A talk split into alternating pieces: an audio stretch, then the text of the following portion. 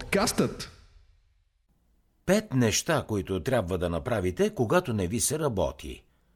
През някои дни връщането към работа е истинска борба. Лесно е да бъдете затрупани от безкрайния си списък с задачи или да бъдете изкушени от социалните медии.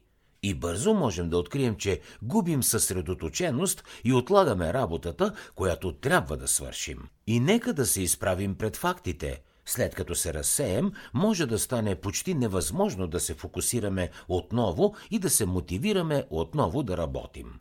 И така, как да превключвате предавките и всъщност да се връщате отново на работа?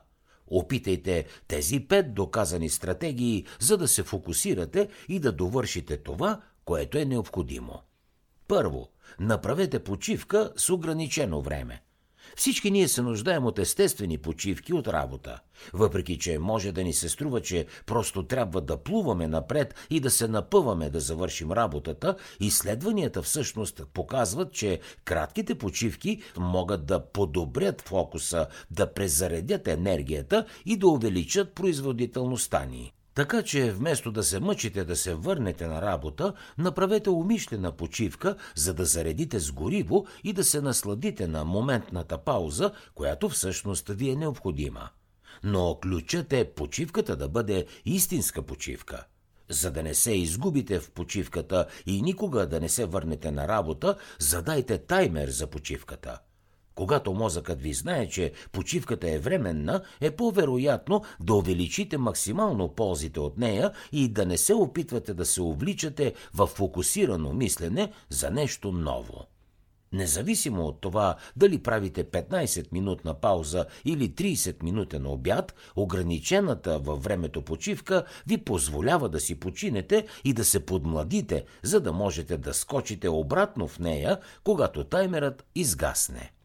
Второ, наградете себе си за изпълнение на задачата. Когато не се чувстваме мотивирани, най-ефективният начин да го обърнем е да създадем мотивация. Да, създайте някаква награда, която ще си дадете, ако изпълните задачата. Това може да бъде следобедна разходка, сладолет или пък час игри в края на работния ден. Каквато и награда да изберете, просто се уверете, че тя наистина ви вълнува и че ще я очаквате с нетърпение. Очакването на награда ще ви даде нужната мотивация да завършите задачата, защото мозъкът започва да свързва задачата с приятната награда, която ще получите след това. Например, ако трябва да завършите отчет до края на деня, можете да решите да празнувате, като вземете любимата си храна за вечеря – през целия ден мисълта за това вкусно ястие може да ви даде допълнителен тласък, за да свършите работата. Но не е необходимо винаги да чакате, докато работата ви приключи, за да се възнаградите. Всъщност, изследванията показват, че периодичните награди по-рано всъщност подобряват производителността и ви фокусират най-много. Така че, вместо да чакате, можете да планирате по-малки награди между задачите си, като например кафе пауза след първата секция или разходка из квартала след втората. Тези малки почивки са като ограничени във времето, както е споменато в стратегията по-горе, така и базирани на награди, за да ви дадат мотивация да продължите. И тази допълнителна мотивация може да ви помогне да се върнете към работа и да изпълните задачите с много по-малко съпротива. Трето, направете интелигентен списък с задачи. Възвръщането на фокуса за работа може да бъде претоварващо, когато има много завършене. И в наши дни безкрайните задачи в нашите тефтери правят трудно дори решението да започнем – когато имаме наистина дълъг списък с задачи, първият ни инстинкт всъщност е да избягваме да правим каквото и да било, вместо дори да го гледаме. Така че, вместо да се фокусирате върху всички задачи, станете по-умни с вашия списък с задачи. Хей, hey, аз съм Калян от подкастът. Щом слушаш тази аудиостатия, най-вероятно си човек, който държи на това да научава нови неща и да се развива – затова бих искал да ти споделя и нещо друго, което би могло да ти бъде от полза. Ние сме и създателите на подкаст По пътя на успеха. в който си говорим с млади, успяващи хора в България, за които съм сигурен, че си чувал. Ако искаш да разбереш за техния път и съветите им, непременно слушай подкаст по пътя на успеха и то безплатно във всички подкаст платформи или в YouTube. Общите списъци с задачи не работят за повечето хора, тъй като създават психично претоварване преди задачите дори да са започнали. Но това, което работи, е управляема приоритизация на това, което всъщност трябва да се направи. За да започнете с интелигентен списък с задачи, направете списък на всичко, което трябва да направите, след което поставете звездата на най-належащите три задачи, които трябва да изпълните и оставете останалата част от списъка на страни. Когато сме принудени да приоритизираме само три задачи, ние пренасочваме фокуса си към това, което е от най-голямо въздействие – и три задачи са много по-управляеми от 50-те, които преди имахме в нашия списък, така че е по-лесно да съберете мотивацията да се върнете към работата. Всички можем да завършим три прости неща. И тогава, ако завършите тези три задачи и още имате свободно време, продължете напред и изберете още три, а след това още три – Разделяйки списъка на групи от по три задачи, приоритетни, вие намалявате претоварването и увеличавате шансовете да получите повече отметки в списъка. По ирония на съдбата, когато решите да намалите списъка си само до три задачи, вие всъщност правите възможно изпълнението на повече задачи, защото се справяте с списъка си част по част – Намалявайки претоварването, се увеличава производителността и се поддържа мотивацията, необходима за всичко. Четвърто. Потърсете подкрепа.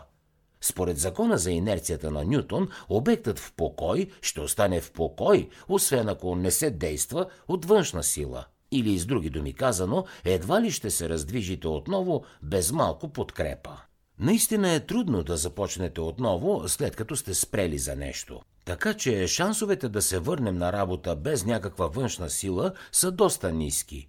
Това означава, че имаме нужда от нещо извън себе си, като приятел или колега, за да се мотивираме отново. Ако се чувствате заседнали и не можете да се върнете към продуктивност, потърсете подкрепа от някой, който може да ви даде малко мотивация – Можете да споделяте идеи с колеги, за да се вдъхновите отново или преодолейте съпротивата си с бързо телефонно обаждане до някой приятел. Може дори да получите нови идеи за това как да се справите с проекта от нов ъгъл. Всъщност, изследвания от университета на Дюк показват, че бързите чатове с колеги и приятели всъщност могат да увеличат областта на мозъка, която контролира фокуса, планирането, определенето на приоритетите и дори организацията. Това означава, че отделянето на момент за разговор и молба за подкрепа може да оптимизира мозъка ви, за да бъде още по-ефективен. Така че следващия път, когато заседнете, потърсете подкрепа и общувайте до тогава, до когато обратно се върне вашата мотивация. И пето, просто започнете и започнете от малко. Най-трудната част от връщането към работа винаги е връщането към работа или стартирането отново. Но всеки голям проект всъщност е просто компилация от малки, прости стъпки – Предложението се стартира само с една дума. Започва телефонно обаждане с набиране на един номер. Стартира нова инициатива само с един имейл.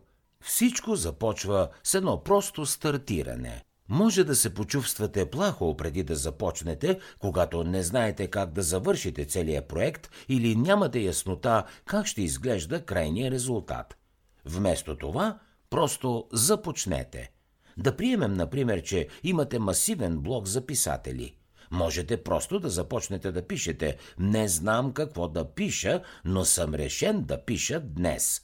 Така че ще продължавам да пиша, докато ми дойде идеята. И ето, че вече сте започнали, вече сте преодолели най-голямото препятствие – писането на думи върху белия лист. Може все още да нямате яснота, но сте се преместили в режим, който ще ви даде тази яснота. В началото на работния процес вашият ум в крайна сметка превключва предавките обратно в работен режим. Не е необходимо да бъдете мотивирани, за да се връщате в него. Просто трябва да започнете. Финални мисли. Наистина е трудно да се върнете към работа, когато не можете да го направите. Може да се почувствате напълно смазани, сякаш нищо не може да ви мотивира.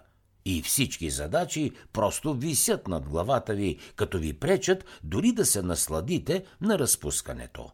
Мозъкът всъщност функционира по различен начин, когато е дълбоко в работен режим спрямо неработния режим, което затруднява превключването от единия към другия режим. Ето защо ние се нуждаем от доказани стратегии, които могат да ни помогнат да се фокусираме в работата си и най-накрая да отметнем задачите си от списъка. Като си правите ограничени във времето почивки, създавате награди, съставяте интелигентен списък с задачи, търсите поддръжка и просто започвате, вие се настройвате да завършите всичко успешно. И колкото по-скоро се върнете на работа, толкова по-скоро можете да завършите задачите си и да се насладите на свободното си време, без нищо друго да виси над главата ви.